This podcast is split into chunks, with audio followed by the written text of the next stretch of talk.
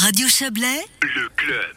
Qui finance les partis politiques? Qui sont les personnes qui font des dons? Comment euh, cela se fait euh, déjà dans les cantons Non, comme pardon, comme cela se fait déjà dans les cantons de Genève ou de Fribourg? Ces questions trouveront réponse dès l'année prochaine, normalement dans le canton de Vaud. Le Conseil d'État a présenté ce matin la nouvelle mouture de sa loi sur l'exercice des droits politiques, un texte, un texte revu entièrement. Et pour en parler euh, avec nous, Christelle Luisier-Brodard. Bonsoir. Oui, bonsoir. Vous êtes conseillère d'État chargée du département des institutions et, du territoire. Vous avez présenté ce texte très riche en, en réformes. Hein. Vous avez beaucoup euh, dépoussiéré euh, la loi. Euh, la plus importante, c'est là-dessus qu'on a lancé le sujet, c'est la, la, transparence du financement des partis politiques. Oui, alors effectivement, bon, cette loi, c'est une loi qui est vraiment fondamentale parce qu'elle touche au cœur même de notre euh, fonctionnement institutionnel. Et puis, effectivement, il y a une révision complète avec, euh, comme mesure principale, on peut le dire, cette transparence de la vie, euh, de la vie politique. C'est une réforme, euh, on, on, l'imagine, qui était attendue depuis depuis très longtemps.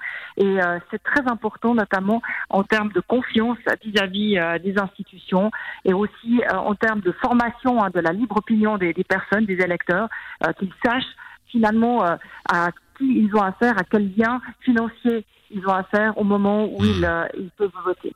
Hmm. Alors, bon, la transparence de la, de la vie politique, euh, ça peut se, enfin la transparence peut être plus ou moins mat, hein, plus, plus ou moins trouble. Euh, on, on, va voir ce que vous avez prévu. Il y a, il y a, il y a les, les donateurs évidemment. Il y a aussi le, la limitation des sommes peut-être? Oui, en fait, il y, a, deux volets au niveau de la transparence. Il y a tout d'abord euh, la transparence des comptes euh, des partis, des comptes de campagne. Ça, c'est le premier volet.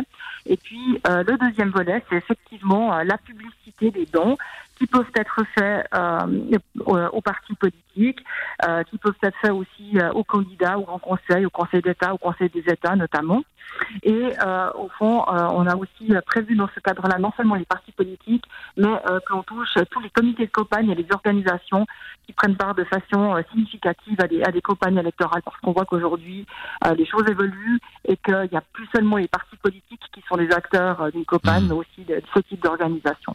Et effectivement, dans ce cadre-là, ben, il y a des questions de montant, c'est de savoir où on pose le curseur alors là, on est donc sur la fin de l'anonymat. Hein. Quand vous dites publicité des donateurs, ça veut dire on rend public les noms et on pourra plus faire un don anonyme qu'on soit une entreprise ou, ou, une personne physique. Euh, vous, vous, avez parlé des campagnes. Euh, alors pour le coup, c'est les campagnes cantonales hein, qui vous occupent, mais il y a des votations aussi. Est-ce que dans le cadre de votation, d'une campagne de votation, euh, la, la, cette loi s'appliquera également sur la transparence? Oui, oui, alors effectivement, on parle ici des, des votations et des élections.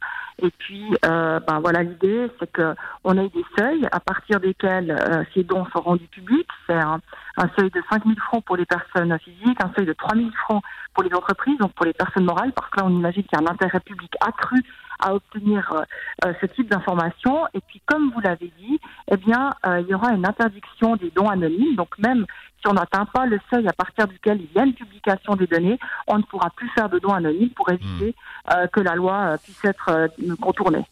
Bon, c'est un c'est un vieux sujet, hein, la transparence du financement euh, des campagnes. En général, on la demande plutôt à gauche et on est plutôt réticent à droite. Vous êtes prête à, à défendre cette loi devant vos vos collègues PLR euh, et, leurs euh, et leurs cousins UDC au, Grand Conseil? Ah, ah, Moi, je, je suis je suis intimement convaincue de la nécessité d'avoir une transparence financière au niveau politique. la Suisse est le dernier pays du Conseil de l'Europe qui n'a pas de réglementation en la matière je dirais que les choses ont, vraiment évolué, les mœurs ont évolué. Et aujourd'hui, il y a une attente énorme de la part de la mmh. population.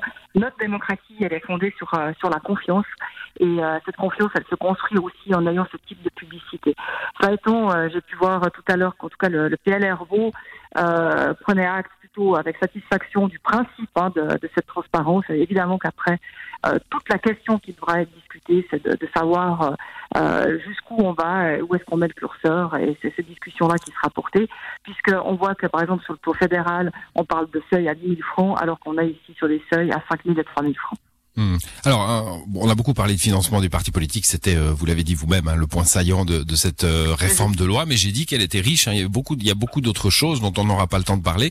Mais il y a quand même quelque chose que j'aimerais aborder avec vous. C'est le, la comptabilise, enfin le fait que vous souhaitez comptabiliser les votes blancs. Hein. Ça, c'est assez, c'est aussi un débat dans toutes les démocraties. le vote un peu contestataire, le vote blanc, qui n'est jamais comptabilisé, qui n'existe pas. Donc dans les résultats, là, vous vous, vous mhm. innovez en mhm. somme. Oui, parce qu'en fait, euh, bah, la démocratie, c'est un système politique qui, euh, qui, repose sur la libre expression des citoyens.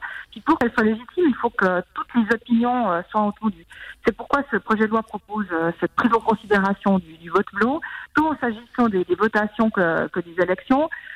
pour les votations, donc on, on, les, on, imaginera que ces bulletins sont valablement exprimés, mais ils ne seront pas pris en compte pour l'établissement des résultats. En revanche, pour les élections, euh, selon le système majoritaire à deux tours, ben, ces bulletins ils seront pris en compte pour le calcul de la majorité absolue au premier tour. Mmh. Alors c'est un peu technique, mais au fond, ce qu'il y a là derrière, c'est vraiment que toutes les opinions doivent pouvoir être entendues et pouvoir être valorisées. À quand pour euh, les premiers débats au Grand Conseil sur ce projet de loi? Alors, on, on, aura les débats parlementaires maintenant euh, ces prochains mois. On espère un passage en plénum euh, encore euh, au mois de juin, parce que vraiment, nous, notre objectif, c'est que cette loi elle puisse entrer en vigueur au 1er janvier 2022 pour qu'elle puisse être applicable directement aux prochaines élections cotonales.